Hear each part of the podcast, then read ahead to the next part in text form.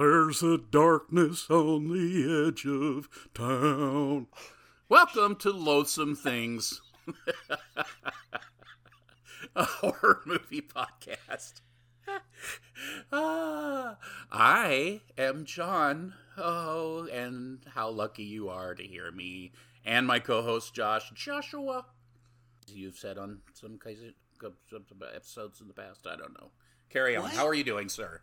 Oh God, it's good. Uh, all of the things I realized from this because we're talking about the Mo brothers. We're kind of the Joe brothers. Oh shit. the Joe Bros.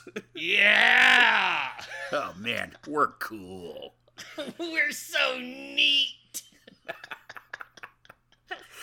I was trying to find like something really cool to, you know, introduce the episode, and everything I found was just lame. So then I was like, I know, I'll make fun of Bruce Springsteen real quick.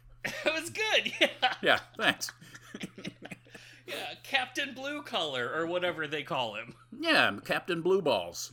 Yeah, yeah. Look at this ugly guitar man who's always with me. How many scarves does he have?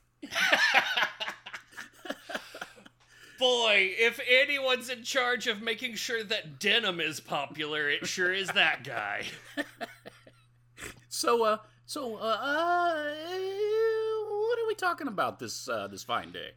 Well, on this fine day, we are talking about uh, brothers known as the Mo who did a movie called Macabre, unless you're talking about the actual name of the movie, which is directed simultaneously by Kimo Stamboel, maybe, and Timo Chun Chun Janto? I don't know. I wish I could do that right. Uh, and they did a movie together called Rumah Dara. It came out in 2009. It was the full movification of a short filmification just called Dara. Apparently, Rumah implies full length. Oh shit. Full length Dara.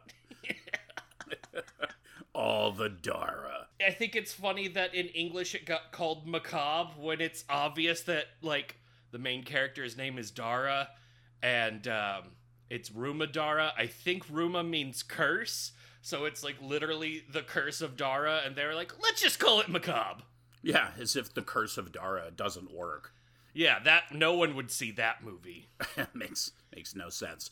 Um, yeah, I had. Uh, I'm trying to think of my introduction to Timo Tjahjanto, which I believe, uh, by the way, Indonesian fellow. Uh, Yes. And I imagine Kimo Stamboel is also an Indonesian chap.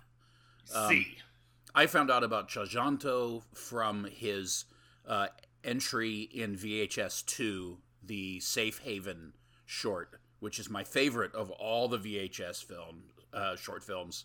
It's the one about the weird Asian demon murder cult or demon Yeah. suicide cult, which is just a wonderful short piece of film that has some goofiness in it, but it kind of gives that that brevity. I mean that that uh, levity that the that that otherwise extremely like creepy. You know, it kind of mixes it up a little bit, which I like. But that thing blew me away. I was like, man, this is great. Who made this? And then not long after that, eh, Bloody Disgusting had, uh, you know, they had this thing where they would kind of get behind, put their name behind uh, indie films or, or foreign films that might not otherwise have an audience in the U.S. And this movie was was one of them, and I was like, oh, it's that guy. yeah, Yeah. So fuck yeah. that was my in- introduction to uh, to Timo. Do you know who he co-directed that short film with? Was it was it with Kimo? No. Oh. Oh no, that's oh Safe Haven. Oh, that was with Gareth Evans, with right? Gareth Evans from the Raid films and the covered by us Apostle. yeah, that's right. And he he he did work on uh, the Raid 2 as well. Yeah, yeah, and a lot of these actors were in the Raid Two. Well, by a lot I mean uh, I saw two and then I got bored because like IMDb doesn't enough. really cover Indonesian cinema very well. No, not not really, which is a shame because it's actually a pretty robust industry there. So Yeah, it's uh, and uh, so so Malay is one of the most numerously spoken languages in the world. Uh, there are 290 million people that speak Malay, but that's because 260 million of them speak Indonesian Malay. I had no idea that like Indonesia was like the other like humongous place of of population. I didn't either. I thought it was a relatively small population. That's crazy. Yeah, like I was like, oh yeah, Indonesia, Malaysia, the Philippines, they're all about the same. No, apparently uh, Indonesia's like the fourth most populated country in the entire world, and it produces a outsized chunk of the world's uh, ocean faring uh, uh, pollution, not pollution, uh, litter. Like, Oh, yeah, yeah. yeah. Well, thanks, guys. I mean, when you get that many people on a very small island, you know, the garbage has to go somewhere. yeah, yeah, that's okay. We we certainly generate our share. Yeah, and I mean they're they're saving on litter by just not creating police uniforms. that's correct. that's right. They're saving on litter by not allowing religious freedom. Oh, ching. Heyo. Woo, it's one of those Muslim Asian countries. Correct. Fantastic. Uh, so yeah, so uh, Timo's other work includes L for Libido from the ABCs of Death. Um, he also directed a movie called "The May the Devil Take You" and "The Night Comes for Us." He's working on other stuff too. Kimo's other uh, uh, direct horror directing credits include "The Queen of Black Magic," Ivanna, which is not a Trump movie, and a, a Hulu miniseries called Blood Curse, which in the original Indonesian, that second word in there is Ruma. Which I was like, ah, Blood Ruma. Yeah. Oh yeah, Ruma. Yeah, I guess so. Um, what was I gonna say? Oh, the uh, the ABCs of Death film that he did is that the one where the the guys uh, they're in that like weird sex show thing or something, and they're like, is that I, that one is really messed up. I, I, I, it's probably him. I don't know. He's got a pretty big presence on uh, Twitter. He's hilarious. He's always like he's just he's just got like this really kind of irreverent sense of humor. He just kind of seems like a guy who just happens to make these really ridiculously over the top movies. So This movie stars Shareefa Daanish as Dara. She's fantastic in it.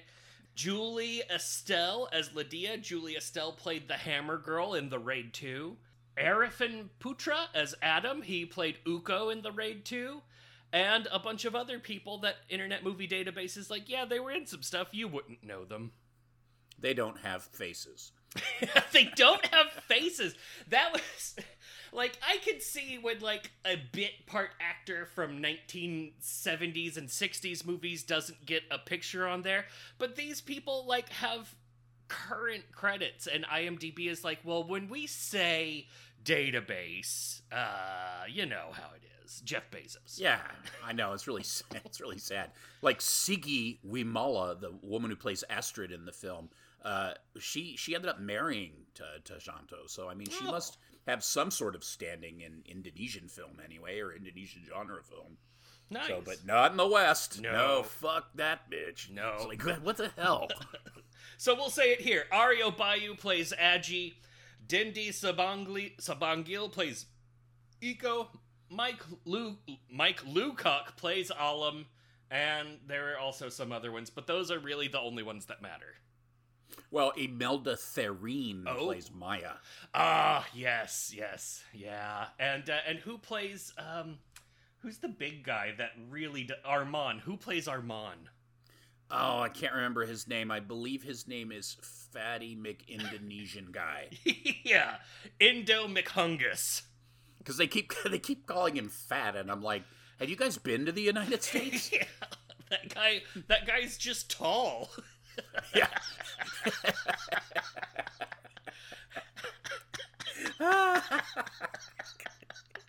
exactly. What a fat piece of shit! What are you, six foot two? Oh man, yeah. That Julie Estelle, Julie Estelle actually gained weight for this movie. yeah, because she's, uh, I guess, like badass weight and not like fat ass Yeah. weight. Yeah. Yeah, yeah. Because I, I was like gained weight because she looks amazing, and then Yeah. I'm like, oh, she probably bulked up a little bit. Yeah, she probably had like the little twiggy arms before. I mean, you know, she she certainly knows how to swing a hammer. I'll, tell, I'll Oh say that. man, yes she does. There's not very much about this movie out there. Like there's not a lot of really good trivia. Yeah, it's weird because it was it was pretty successful and it's pretty well known over there, but um, it just never really got an audience here for some reason, which is weird because I mean it's you know it's kind of it's basically just a riff on Texas Chainsaw if you really want to kind of you know with a little bit of what honeydew thrown in or you know some of the you know that kind of crazy crazy family in a house that murders everybody, but then there's also this baby lust. Yeah. Very strange baby lust, but it's it's Yeah. good, yeah. All right, uh anything else we should go over before we dive on in? Mm, I can't think of anything. All right. Uh, the movie's opening credits play over a black and white reel of three kids being examined by a doctor, eating dinner, and taking a picture together dressed in their nice clothes. Skip to the present day. Alam, Eco, and Jimmy are hanging out with their married and pregnant friends, Adgie and Astrid, at some hotel bar. They're here so that Adgie can talk to his sister, Lydia? Lydia? La- Laddie? Oh, Ladia, Ladia. Ladia, uh, who works at the hotel. Adgie brought what looks to be a money order with her inheritance on it. Yeah. Like Western Union, okay, here's your inheritance. Uh, from their dead parents to give to her. There's tension between them, all kinds of dumb stuff that doesn't matter. At all. He tells her he's leaving for Australia, and she's like, Yeah, I know, you stupid idiot. Your wife already told me. Fuck off. You bucket of shit.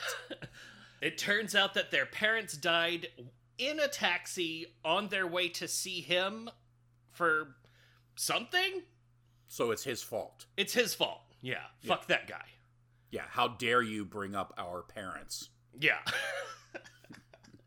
um, and then uh, at the bar, a group of other gross dudes are saying sexual things to La- Ladia, and this forces Alam to perk up and defend her honor.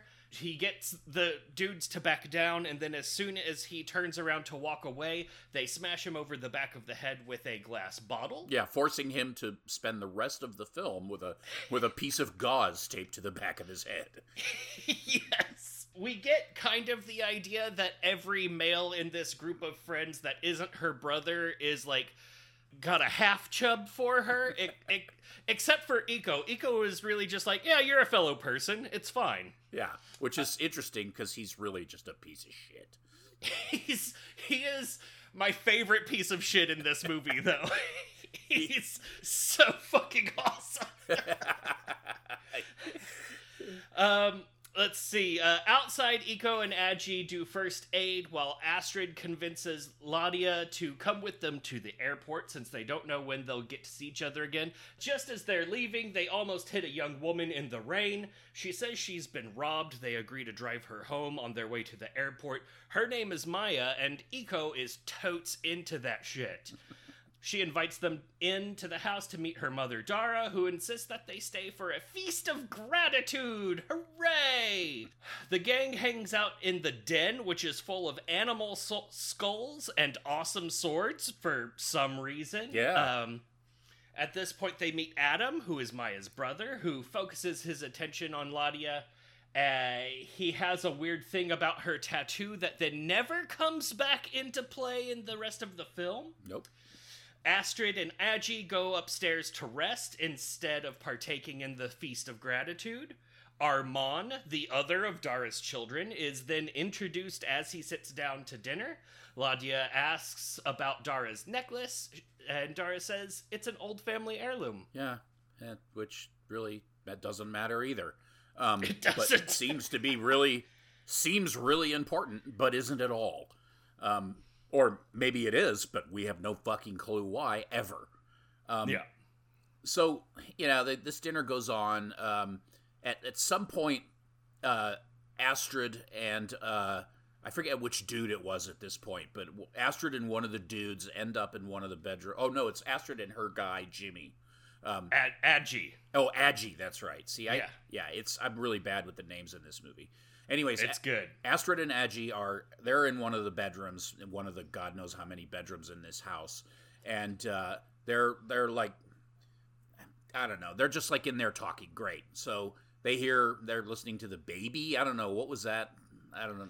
I don't know. It, the baby's kicking. Ooh. Yeah, the doomed baby or whatever. So back at the, back at the dinner, um, the daughter uh, Maya suggests that they stay the night, and Echo, of course, is like, "Oh, great idea! I mean, I couldn't I couldn't have thought of a better idea." And uh, she's like flirting with him and stuff, and she lures him away from the table, and they're all kind of getting, you know, molesty with each other. And then it, it becomes apparent very quickly that the, the all of the guests, uh, as a token of of, of uh, Dara's gratitude, they've all been drugged. So, so they're all getting very, you know, and then they all pass out, and then uh, we hear Dara say, "Adam, prepare the tools." we get a lovely overhead shot of of the awake family and the asleep guests, and then uh, uh, Maya and uh, Bashhead, um, Alam. Uh, they they get a little table flirty with each other. They're like at the table. He's I guess woken up now a little bit, and um, but he's super groggy until he starts talking, and then he's just fine again. It didn't Mhm. make any sense. But anyways, they're at the table talking, and she says some dumb shit like, "Wouldn't you like to have a taste?" And then um, he gets mad because he wants to find the others, and gets a little pushy, gets kind of physical with Maya, and then he tries to uh, call the police on his phone. I believe it's the police, right? Or is it? Yeah. Yeah. And he can't get through, of course, because, you know, what good would a murderous family that lives in the country be if they had phone connections?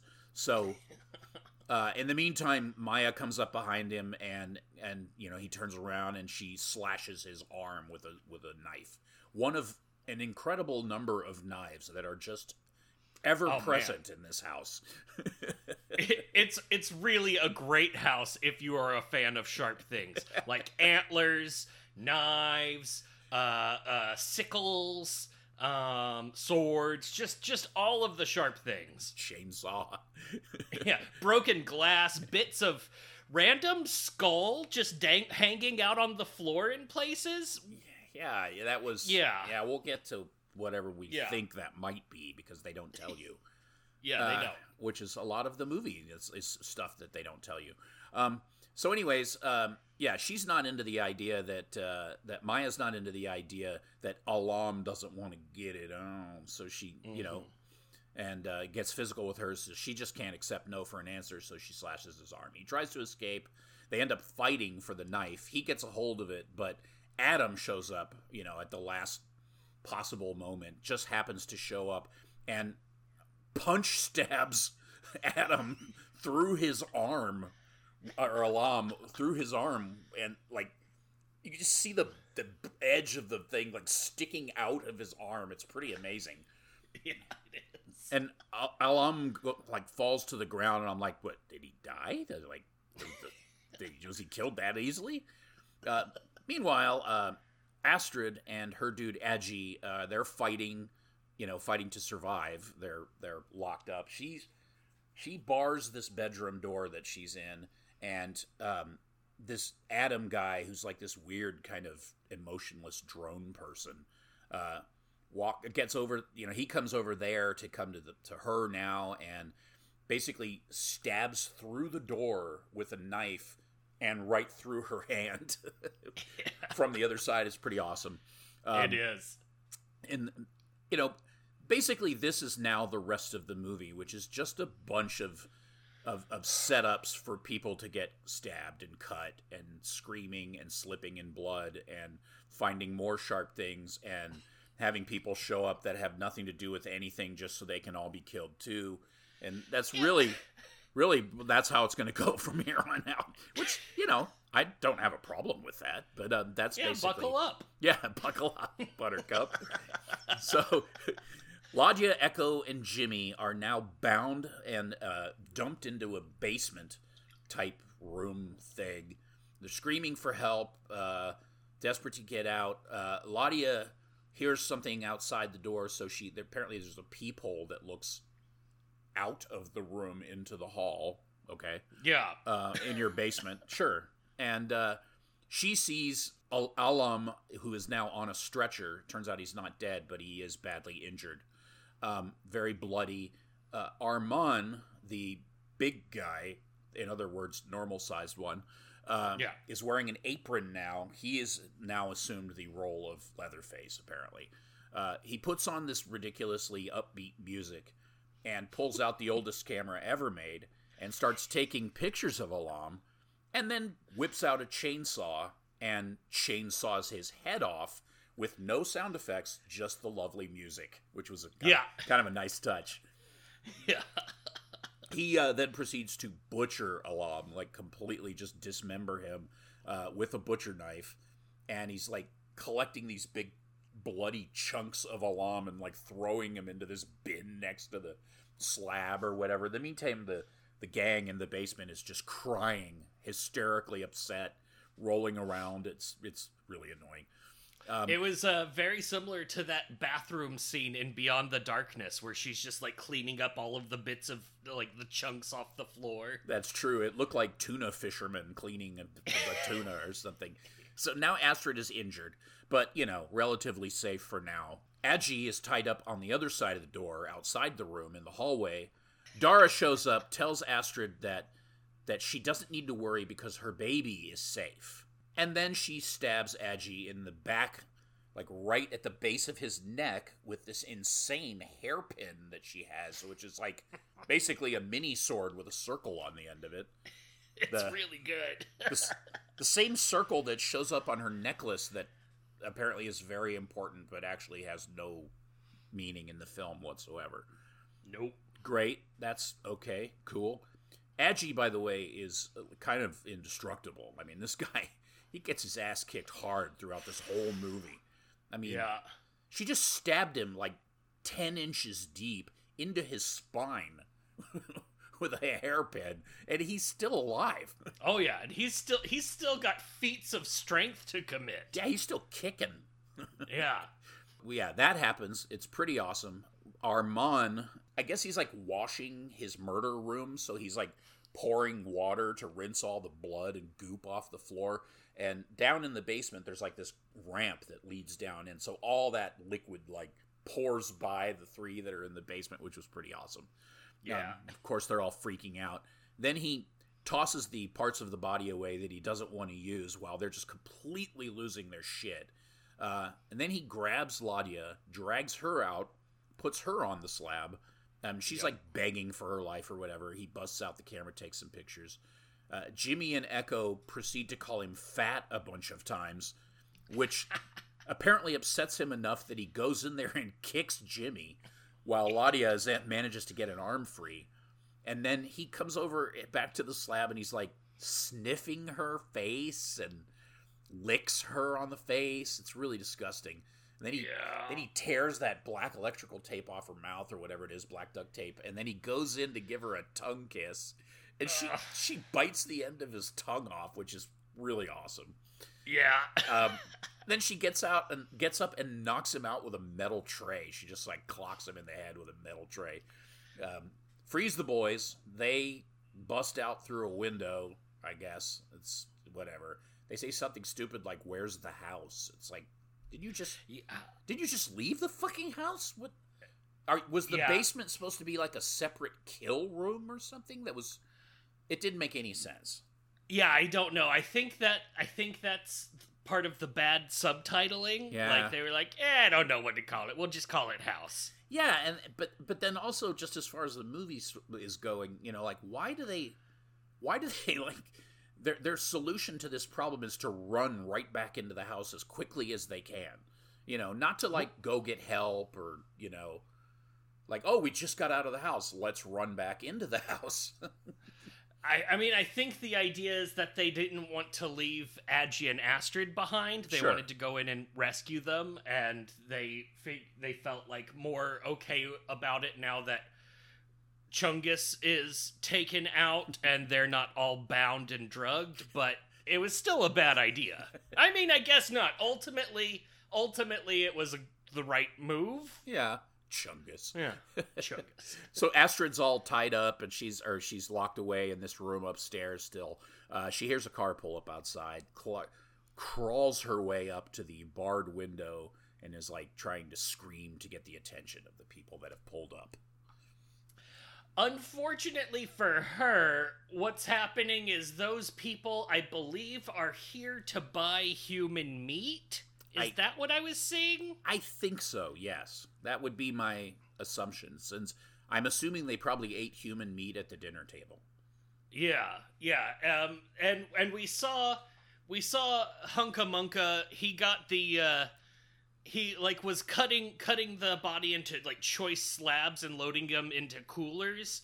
And they're they're loading these coolers up into the car, and they're also like flipping through a book, like ah, you see, this one came from this person, Mm, Uh, and I think that's what we're seeing. I'm not sure though because bad copy of the movie, but Yeah. I think that's what's going on. Uh, and then so they drive off. Astrid is is dejected about this, so dejected that her water breaks. Dara hears her water break from outside the door because she's a real creep. Uh, and then starts talking about a woman's strength. Also, apparently, the tea was like a special pregnancy potion of some sort. Yeah, that m- magically makes her deliver a baby instantly. Yeah, and it's not an abortion. Ooh. I was like, wow. Yeah, neat. We all need to go to Indonesia. and, uh, and then all of a sudden she's gone. Agi hears that his baby is born. He struggles while Astrid just like is cuddling her baby in the bed. Uh, meanwhile, Eco, Jimmy, and Ladia are out. They they're outside now. Uh, and then Maya begins shooting a crossbow at them. She takes off part of Eco's ear, and he's upset. He's like, "Oh, I, I thought you liked me." Eco is not real bright. he's not. He's not. Uh, and then they run off into the night. Uh, Dara shows up at this point, takes the crossbow away from Maya, and manages to hit Ladia with it, like all the way through the entire forest. Yeah, like total, like she's supernaturally abil- able with the, the the crossbow. Adam shows up in the woods and kills the entire fuck out of Jimmy. Everyone who dies in this movie, it's usually something to do with the head or the neck. Um, I don't think a lot of people die without head or neck business in this movie. So, so Yeah. he like pulverizes Jimmy and then does that whole twisty spine snap motion. And then Iko distracts uh, distracts Adam so that Ladia can get away. Inside, Astrid thinks that the coast is clear, and she leaves the room with the baby in it to go check on Agi. Uh, while she's doing that, Dara sneaks in behind her and takes the baby. Uh, then she backs away with the baby and starts taunting Astrid, saying, Maybe you can save Aggie and yourself if you focus on that now, but the baby is mine, so get the fuck away from me, bitch. um, Agi is then all of a sudden stumbling around the house. He stumbles into a puddle of baby skulls. Crunchy, crunchy baby skulls. Yeah, it's like, what is this? Why is there a baby bone room? Yeah, and and it's it's it's it's like bathroom ti- it's a bathroom tile room with shelves covering all the wall and the shelves have yellow backlighting and all of the shelves are are loaded up with these jars of strange fluid. I think we're supposed to get the idea that they're full of like, you know, like formaldehyde babies or something, but you never see it. It's just an implication. Yeah, and they never explain why. Like, is is Dara unable to have children? Is are these like these weird medical experiments trying to get her to have children? It doesn't make any sense. They don't even hint at what it means. Yeah. You know, just there's just some there's some shenanigans going on with preservation and baby skulls. That's that's all we know really. Yeah, that's all we know. And even the baby skulls are just limited to the shower curtain that serves as a wall for this room. And there are no baby skulls anywhere else. I guess this is just the, yeah, get this one out of here and it bound. I don't know. It, Yeah. it it doesn't make any sense. Maybe it's because of uh it's a really really really Muslim country and they had to like tiptoe around some topics. Maybe they've had other pregnant women in there before who refused to give up their baby and died instead, and the baby Oh. died with them. I have no idea, but yeah, I mean, any it's anyone's guess, really. Yeah. So we don't to until the end. Like spoiler alert, we don't know if Dara is like planning on raising this baby as her own or butchering this baby as sweet delicious meat. Or again, like, was it? Is it in Honeydew? What's the one where the lady has the brood of mutant children? Oh, are you talking about The Brood? well, yeah, no, but man, I love that goddamn movie. They're not really mutant, but you know the one where yeah, it is Honeydew because like he ends up with uh like dismembered and he's like a breeding machine at the end of the movie. Oh, yeah. Oh. So it oh. kind of reminded me of that. That like the the premise was that these aren't really her children. She she can't give birth. She's always wanted children, and so she just abducts the babies of the women who, you know, all the pregnant women who pass by her country estate out in the foggiest. I don't know what the fuck. It makes no sense. I don't Yeah. know. I love Timo Tjahjanto and I and you know Timo and Kimo and the Mo Bros, the you know being covered by the Jo Bros. It's all great, but um, I love this movie. But man, it's fucking stupid as hell. Yeah, yeah.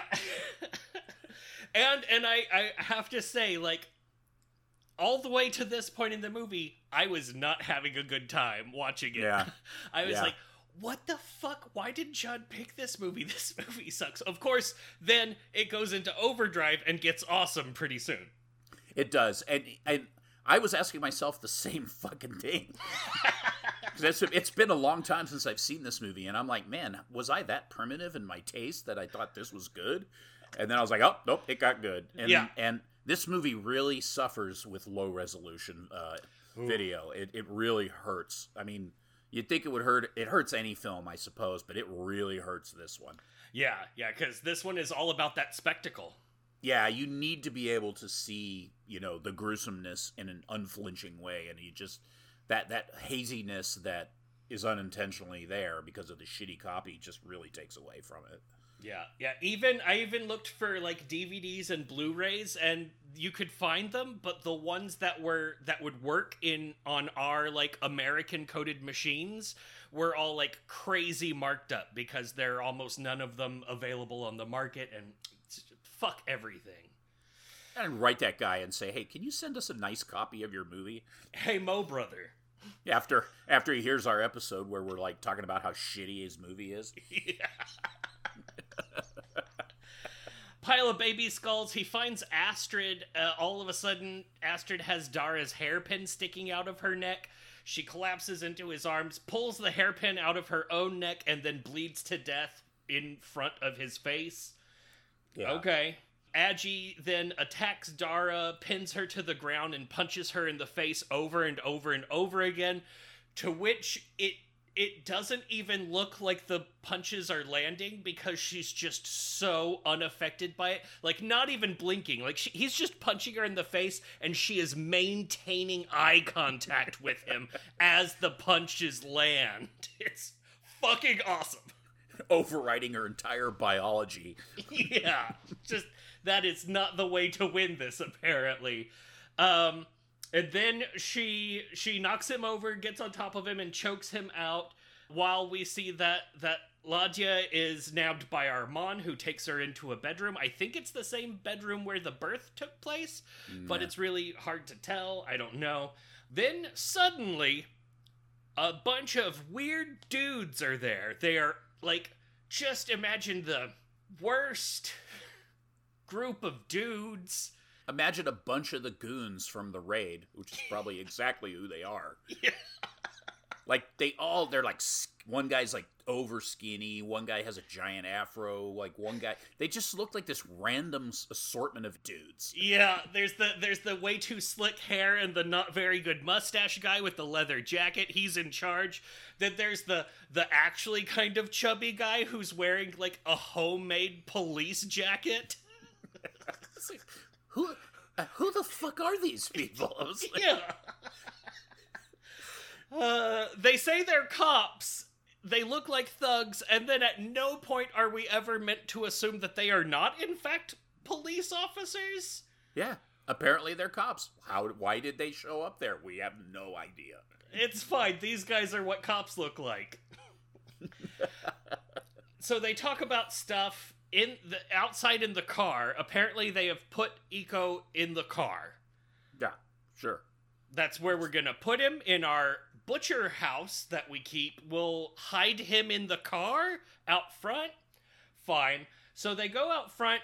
Apparently, these four police officers had a prisoner that they let run wild, and he is now in the car, just kind of tickling Eco's unconscious corpse. and they're like, "Hey, what are you doing?" And he's like, "Oh, I'm just trying to wake him up." And they're like, "Oh, good, okay." Uh, the cops bring Eco inside while one of them snoops and finds a uh, a projector screen film. It's the same one from the opening credits, and it shows Dara teaching the children to kill people and butcher people.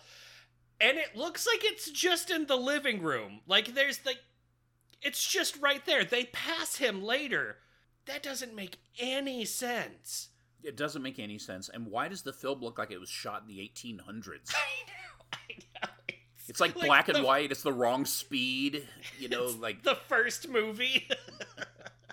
they're wearing like those ankle high leather, shiny leather boots that people wore in like the 18. Like I was expecting them at some point to get on a giant bicycle ride around.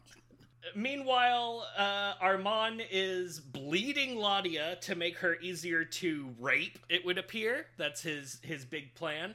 So he is, she is just laying on a bed, bleeding out of her arm. He goes to undo his pants, and then she reaches over. She sees that there is a pen on the nightstand, and it has a cute little teddy bear pen topper on it. So she just goes and grabs that bad boy and stabs him right in the in the eyeball because if th- this movie also likes eyeballs. yeah, right. Yeah, or doesn't, I guess. if you want to yeah. look not at a it that fan of eyeballs. No, doesn't like the eyeballs. So yeah, so she got all stabby with the teddy bear pen and, and Armand's eyeball. Meanwhile, the cops, who are geniuses, clearly, Oh, yeah. uh, they uh, they suspect quote something's fishy. Ar- Armand, who was lucky enough to only have the pen penetrate his eyeball and go no further, is apparently still alive. So he manages to stab a cop, who then shoots Armand. Uh, well, right after this happens, Adam cuts the power, uh, flips the breaker. Uh, then Maya comes running out, stabs one of the cops. Uh, another cop with a flashlight almost shoots Jimmy. Uh, they stumble across some chunks of like gore, like meat, chopped meat, gore, whatever. Uh, someone gets shot. Uh, Adam hacks the guy with the crazy afro to death, and then he's shot by another cop before killing the other guy who just it's like what what is going on here? It's just like like in in in seconds all the cops are basically dead or at least almost all the cops. Yeah. Um, Maya, yeah, she she jumps somebody trying to escape. Uh, Dara walks up, finds a bloody cop who I guess is still alive. He's laying on the ground, and she high heel eyeball stomps him to death, which is amazing. I feel bad for that guy. That guy was just trying to have a party night and then he got arrested by cops, taken to murder house and stomped through the eye. Unless that's his kink. Maybe that's his thing. Yeah, that's right. He's not the cop. Yeah, he's the he's the quote unquote prisoner guy. But man, yeah, the, unlike Ladia, she knows how to stab someone through the eye socket and murder them in the process. Yep. Jeez, that was amazing. Cop shoots Maya. Suddenly, for some reason, can't shoot Dara, who mm-hmm. picks up a knife and throws it directly into him, and then bashes his head in in a wonderful chef's kiss moment. Just Yeah. bashes his face in until it just starts to cave in. It's yeah, it's gonzo. It's good. Yeah. Yeah. Yeah. It's- it's this is like, where the movie re- is really like starting to pick up. And I like that all of those cops had to die in that room for the very specific purpose of making the floor slippery. yes, the floor is literally just coated in a slick of blood. It's fantastic. Um, so yeah, we're we're now we're oh, and we're also outside now. We're in the uh, courtyard. It's rain. It suddenly rains, and it's there's bodies everywhere in the courtyard. Um, Dara is is consoling the dying Maya uh, for just a moment, and then murders her. or you know uh, ends her suffering How, you know however you want to look at it One of Um, them neck pops. yeah Yeah. Uh, Ladia finds Agi, the unkillable man, sitting on the ground holding the baby, blood everywhere, of course. That Yeah. goes without saying. She sees dead Astrid. Um, she takes the baby. Agi cries like a little bitch. Um, then starts smashing specimen jars. And um, Dara hears all this. Imagine that. And uh, tells. Uh, who the hell does she tell? She tells Adam. Adam, that's right. Tells Adam that they're upstairs. So uh, they they go up there. Agi makes Adam lose an eye, of course, because you know this movie hates eyes. as you see. And then um, Wait, Adam- wait, wait. I have to I have to talk about that scene where he loses the eye cuz so he smashes the the jar, the specimen jar over his head, right? right, right, And and then now his eye is black and bleeding, but he reaches up to the top of his head and pulls out a little piece of glass out of his hair and then holds it in front of him like, "Me." Like, "What? what is that?" Was- yeah, that was a bit ridiculous. like this is a special weapon. this little this little shard of glass, which is just this tiny little. Yeah, I know. I'm It's, not going for the glass in my eye. No, there's one with there's a little piece in my hair and it's bothering me. and then he proceeds to fucking eat Edgy's lunch. I mean, it's, it's yes, it's like awesome. sla- he slams him on the picks him up with two hands and slams him down on the table or the on the morgue slab or whatever. It's mm. great. This and is then- the very moment at which I stopped hating this movie. Yes, it was wonderful. And then who shows up? Echo with a Yeah. fucking sword and runs Adam through with the sword. It's fantastic. Uh, Adam pulls the sword out, and then Ladia attacks.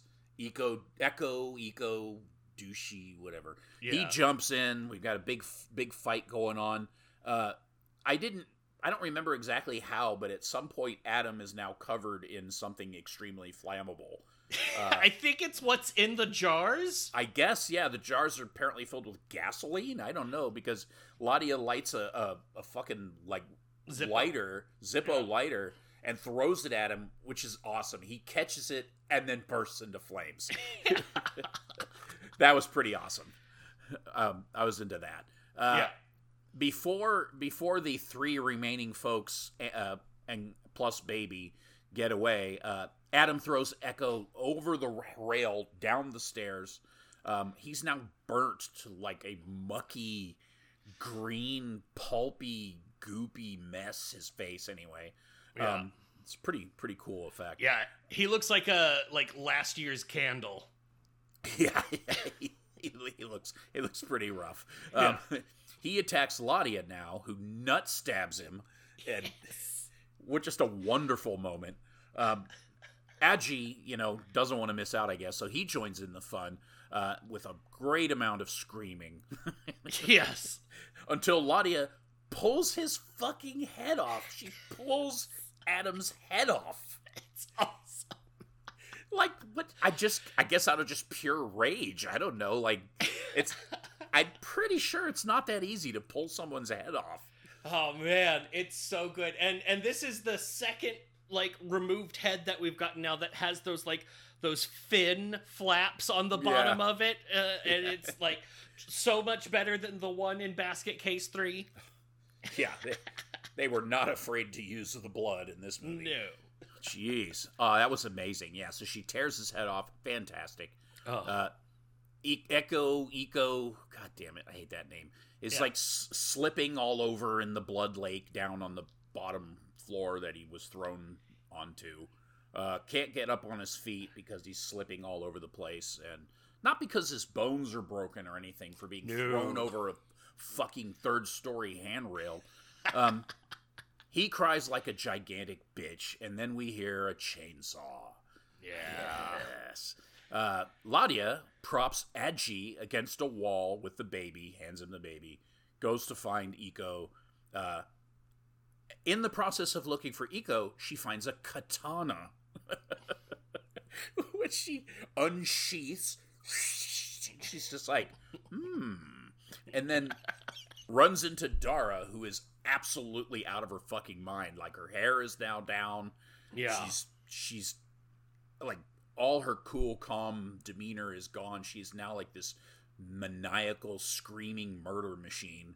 Um, she's and then we get what I called some uh, some chainsaw foo, oh man, yes, it is amazing. where like Ladia runs and like goes to jump over as Dara swings the chainsaw, just catches her in the leg Oof. a little bit, messes up her leg.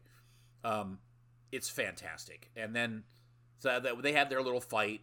It's great. And then uh, Dara blames Ladia for everything, which I thought Yeah. was amazing because Yeah. clearly it's it's or the I guess the gang, you know, by extension, but uh, blames them for everything. It's their fault because they rescued the fake stranded person who was set out there just to lure people back to the house, but it's all their fault.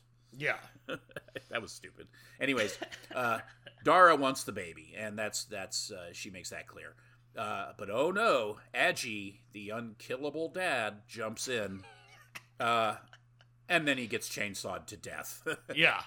but not not before sliding a pistol across the floor to Ladia, who shoots Dara, and she dies, and the movie's over. Oh wait, No. no, it just pisses her off.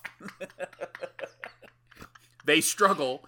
Ladia gets away just long enough to beat Dara with buckhorns, and she dies, and the movie's over. Oh wait, Oh.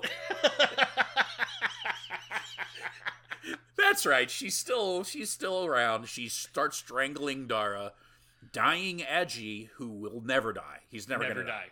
No. He, but he is going to continue to get worse off forever. He's still Um, got one hit point left. Edgy, Edgy is in an infinite regressive loop of dying.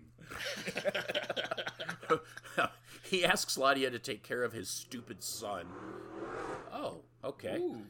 And uh, wow, the Fardo cycle. Uh, take care of his stupid baby, and then he finally dies, um, which causes Dara, uh, not Dara, Dara won't cry, but uh, Ladia causes Ladia to cry like a little bitch. Yeah. It's a lot of I crying. babies. so much crying in this movie.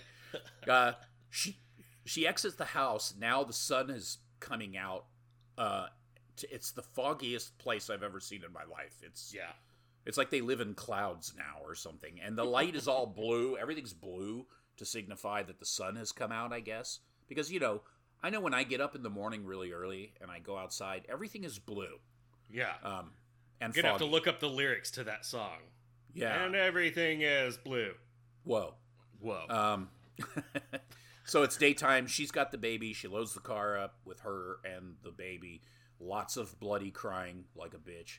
Uh, and then she decides that before she leaves, she needs to just do something that wastes a lot of time. So she tries to make a phone call, I believe. I, I was kind of Yeah. tuned out. I, I think it's like a. Is it like a walkie-talkie? Like I feel like she's Oh, it- she's.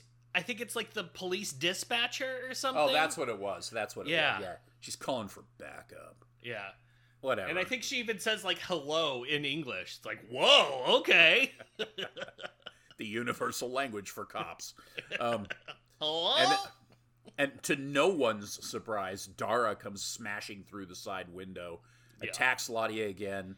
Ladia uh, takes off as Dara's trying to, you know, just do her Dara thing.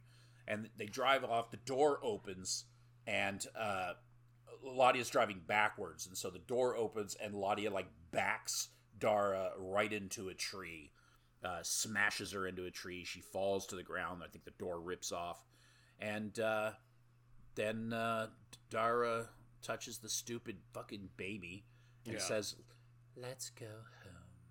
And then she drives away, and we see Dara's hand kind of laying uh, into the screen, like just off to the side, and a little finger goes twitch, twitch, and the movie's over, bitches.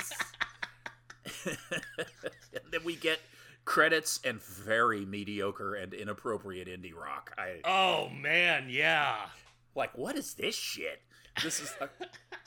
that's our prize for the end of the movie is that we have to listen to live.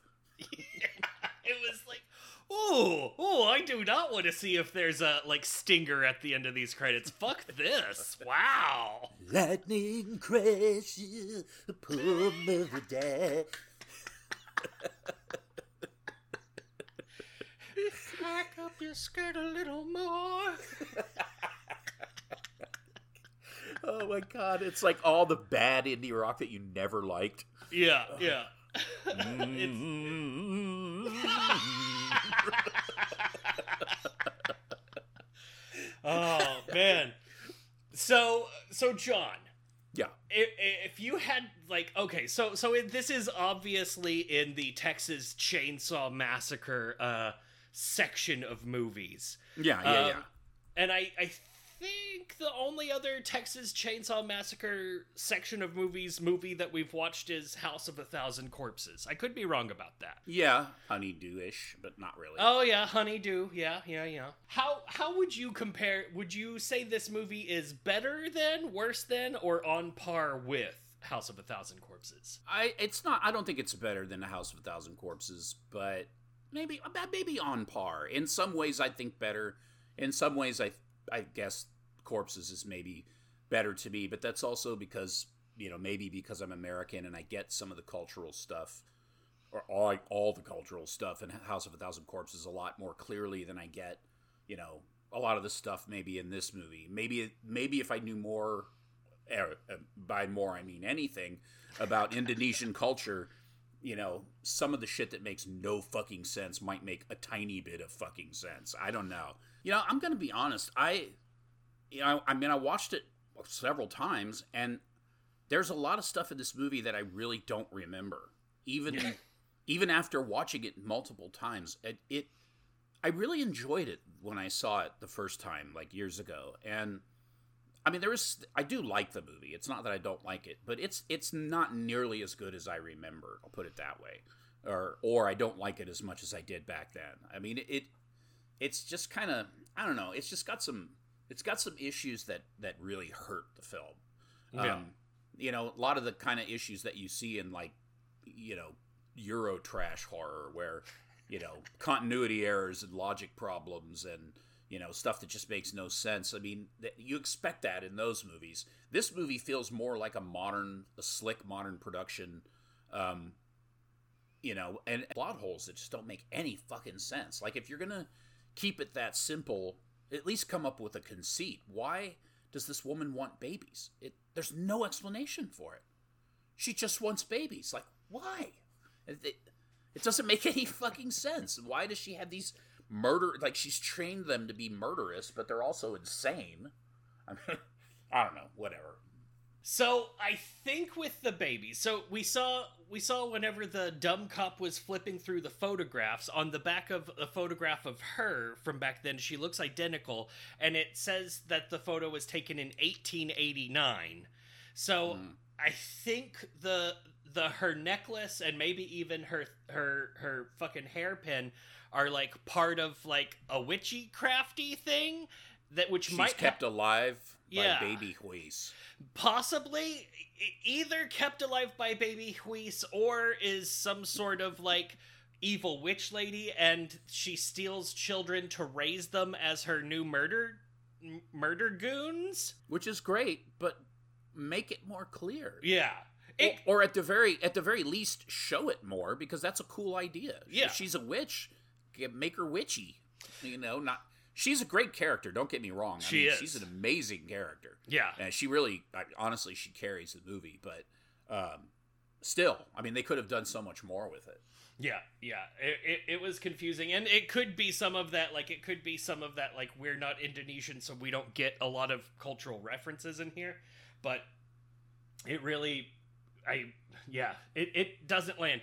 That said, I did like it more than House of a Thousand Corpses. Like it Yeah, I do too. the the the failings of House of a Thousand Corpses are really stylized failings where like he made some very specific creative choices to make the movie more enjoyable for him and less enjoyable for the average audience member.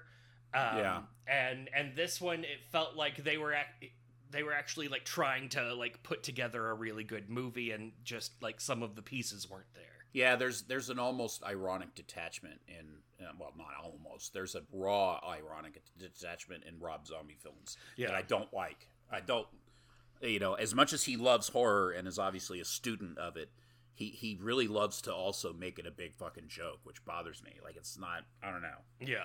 Yeah, that's a so yeah. That's the extreme version of what you just said. Yeah. No, no. I, I, I mean, I, I totally agree. I think not to make this about Rob Zombie. I think it's just he's got such a strong music video impulse that he can't, Yeah. he can't stop himself. Um, He's a visual stylist and a very good one. I mean, that's yeah, that's absolutely. his real that's his real strength is as a as a visual stylist. I think. Yeah. Um, Yeah. And and this one doesn't have as much of that. This one plays way more with the. I mean, it does have a lot of visual style. It's just not that that same thing. It's a little bit more straightforward of a of a takeoff on Texas Chainsaw Massacre, but with um a little bit more like restraint of physical motion and then also part of what makes me love this movie a whole lot is it turns into an awesome fight scene movie like a That's true. really fucking cool fight scene movie and i love that i love martial arts film this one isn't like super martial artsy or No. anything but man that scene with uh with with Agi and and uh Ladia and Adam in the in the like baby fire room and Mm-hmm. then fucking Eco shows up with the sword and that guy's melty. I was like, "Oh man, this is fucking great. This is just That was- perfection." Yeah, it does come together at those moments. That's true. Yeah. So I Yeah. I gave this movie a even four out of five loathsome things, which is half of an entire loathsome thing more than I gave uh, House of a Thousand Corpses. Okay. Yeah. Oh, that yeah, interesting. I don't remember what I gave House of a Thousand Corpses. Uh, I gave this a 3.5 based on my new rating system that I came up with for the last movie, uh, my seven criteria, and um, you know, like a 3.5. Like, is it horror? I mean, it is horror, but is it effective as a horror film? Mm, yeah, I don't know. I gave it a 3.5 for that. Did I enjoy it? I gave it a 3.5 for that. Uh, I enjoyed it, but I didn't like love it from start to finish. Um, overall production quality, it was okay. It wasn't bad. I mean, obviously, I'm not faulting the YouTube clarity or lack thereof.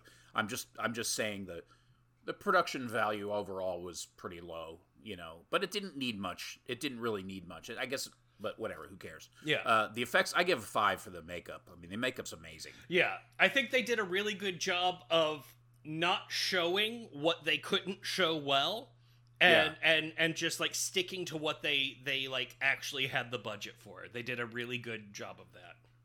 Yeah, I, I yeah, I definitely think they didn't have a ton of money to make this movie, and Yeah. they, they definitely made the most of what they had. Yeah. Um, I like the atmosphere a lot. Um, as far as its place in horror, it's not this movie's fault, but I had to rate it low for that just because it's you know it just hasn't been given a, a shot really that much. Um, and the writing and acting is pretty average. Yeah. So you know, I gave it a three three point five. Um, I I have a feeling that if I like let this one sit for a while and go back and watch it again, I, I might actually think more of it now that I've watched it closely and really know like what's going on. But again, like I said, of all the movies that we've seen, this is one of the ones that I I retain the least. Like I I, I really kind of struggled to connect with this movie this time around watching it, you know. And that's the reason why I picked it was because part of the reason why I picked it was because you had said, you know, you really want to you wanted to go as far as your picks, you wanted to really, you know, pick great stuff, the stuff you want to talk about, Yeah. you know, instead of instead of like finding some really weird obscure thing which we know we're going to enjoy talking about, but it's more you know, like just go for the shit that we really want to talk about. And I thought, oh, Macabre will be perfect for that. And then no, it really is not that kind of a movie for me. I, I, uh, yeah, I feels very sad today, yeah. and uh, I, I uh, wish the best for the Mo brothers, but. Um, Anyways, yeah, I'm an idiot. No, it's fine. It's fine. It's funny because yeah, I said that I was like, yeah, we should pick like the best ones that we really want to talk about, and then I picked Beyond the Darkness, a movie that I had just seen like the day before I picked it. yeah, we're off to a great start so far. so yeah, the Mo brothers, go watch their other stuff. They're pretty cool. They don't always direct together like some people do. Uh, but uh, they've got pretty good stuff, and maybe support more cool horror from parts of you know Southeast Asia where they don't really get a lot of play in American audiences unless a white guy directs it, like Gareth Evans. I've seen some pretty cool Asian horror films in the last few years. I've seen some real duds too. But, oh yeah, uh, there's a couple out there that are really good. Um, but let's not cover those. Let's cover this one. Uh, speaking of duds, uh, join us in two weeks whenever we cover the next movie, which I will reveal the name of after we talk about. John, what have you been watching in horror recently? Uh, what have I been watching in horror? I, uh, well, I just, as far as books, I guess I'll go back to that. I just finished, uh, the the new book from the writer Eric LaRocca, Everything the Darkness Eats. Uh, it's his first novel, although it's it's kind of almost more of a novella, really. But um, it's uh, it was great. It was super dark, extremely violent, and uh, wonderful. I saw something really cool on on some fucking movie that was really cool, and I cannot remember it for my life. It's not like it's kind of dancing around in the back of my mind. Like it's just not there at all. Yeah, I watched it with my daughter. I don't know what it was, but I'm gonna try and show her the Wicker Man this weekend. Ooh, so. yeah. I was just talking about that with someone. Like a prudish police officer gets sacrificed to a pagan god while Christopher Lee is wearing a dress. Yes, I would like that. Yes, please. That's one of my. Uh, that film is one of my like you know go tos when I just want to kind of enjoy myself. Mm-hmm. I'll just mm-hmm. watch Wicker Man again. I love that movie. It is great. That that movie is spectacular. We need to cover it but, at some point.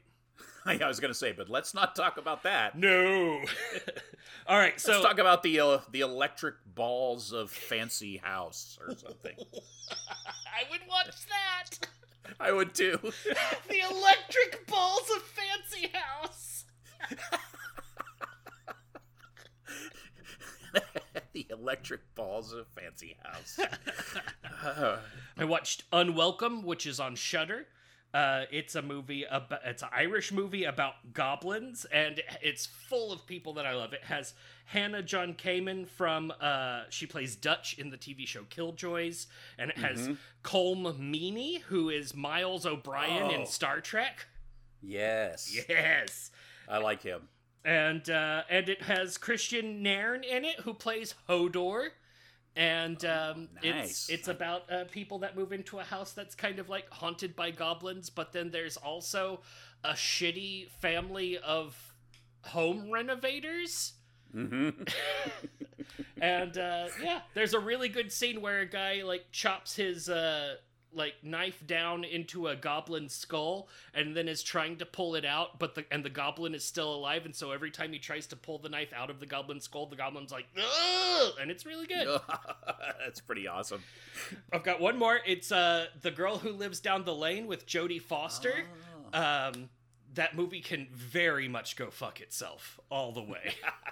Really? Yes I've never I've never seen that one. I guess I probably never will now. yeah, it's uh so it was the movie that she was filming when she turned 13 and the mm-hmm. producer was like, "Yeah, I want to get more blood and tits in this movie. Can you ask that 12-year-old to please get naked for a sex Ugh. scene?"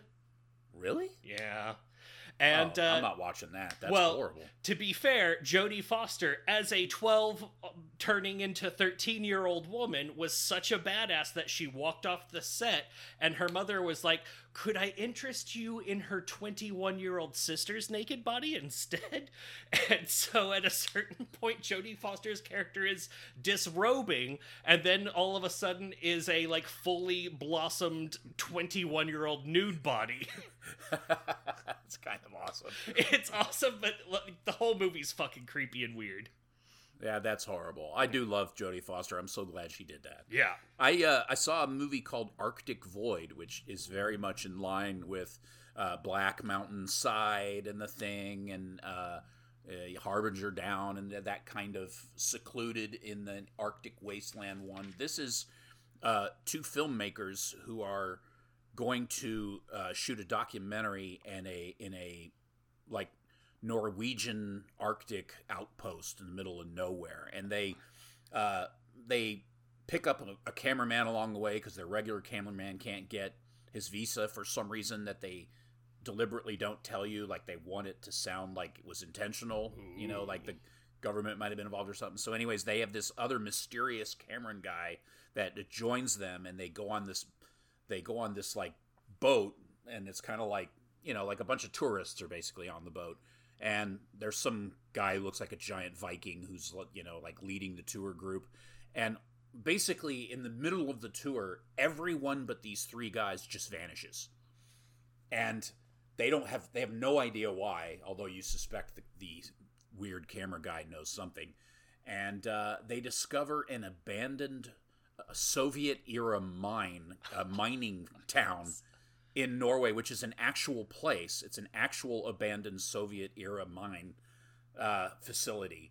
And there's only one building left there that still has electrical power and stuff. So they take advantage of all this for the film. Yeah. And it's actually really good. I Oh. really enjoyed it. Fuck yeah, I'm gonna have to watch that. I think I saw the trailer for it, but I never like pulled the trigger. I kept waiting for my, for it to hit that moment that a lot of those movies hit where you're like, okay, I mean, you didn't pull it off, but you know, kudos. But no, I, I liked it from beginning to end. Really, I thought it was really good. It does have some very low quality, well, fairly low quality CGI, kind of like in Black Mountain Side with the deer, but but you know, at the same time, they had no budget. Everything else, every other dollar went into flying this crew out to this frozen location, and the location is perfection. Oh. I mean, if you were, you know, as an author or as a filmmaker or whatever, to have a location like that is just it's like just a gimme. You know, it's an abandoned Arctic Soviet era mining town that's abandoned. And it's Fuck yes. fully preserved. I mean, it's just like it's got playgrounds and you know, like empty housing buildings and you know, mining stuff. And it's there's no one there. It's amazing. Ah, yes. That sounds awesome. Okay, yeah. Yeah. I'm adding that to the watch list. That sounds great. Yeah, but let's not talk about that one on the show. Instead, let's talk about the uh, 1990 film that really, really hit home. It, right now, uh, the the Supreme Court just made a decision that fucked John and I over. Um, Yeah. And to celebrate a year ago of the Supreme Court making a decision that fucked women all over the country over, we're going to watch the Francis Teri abortion horror movie, The Suckling. Oh,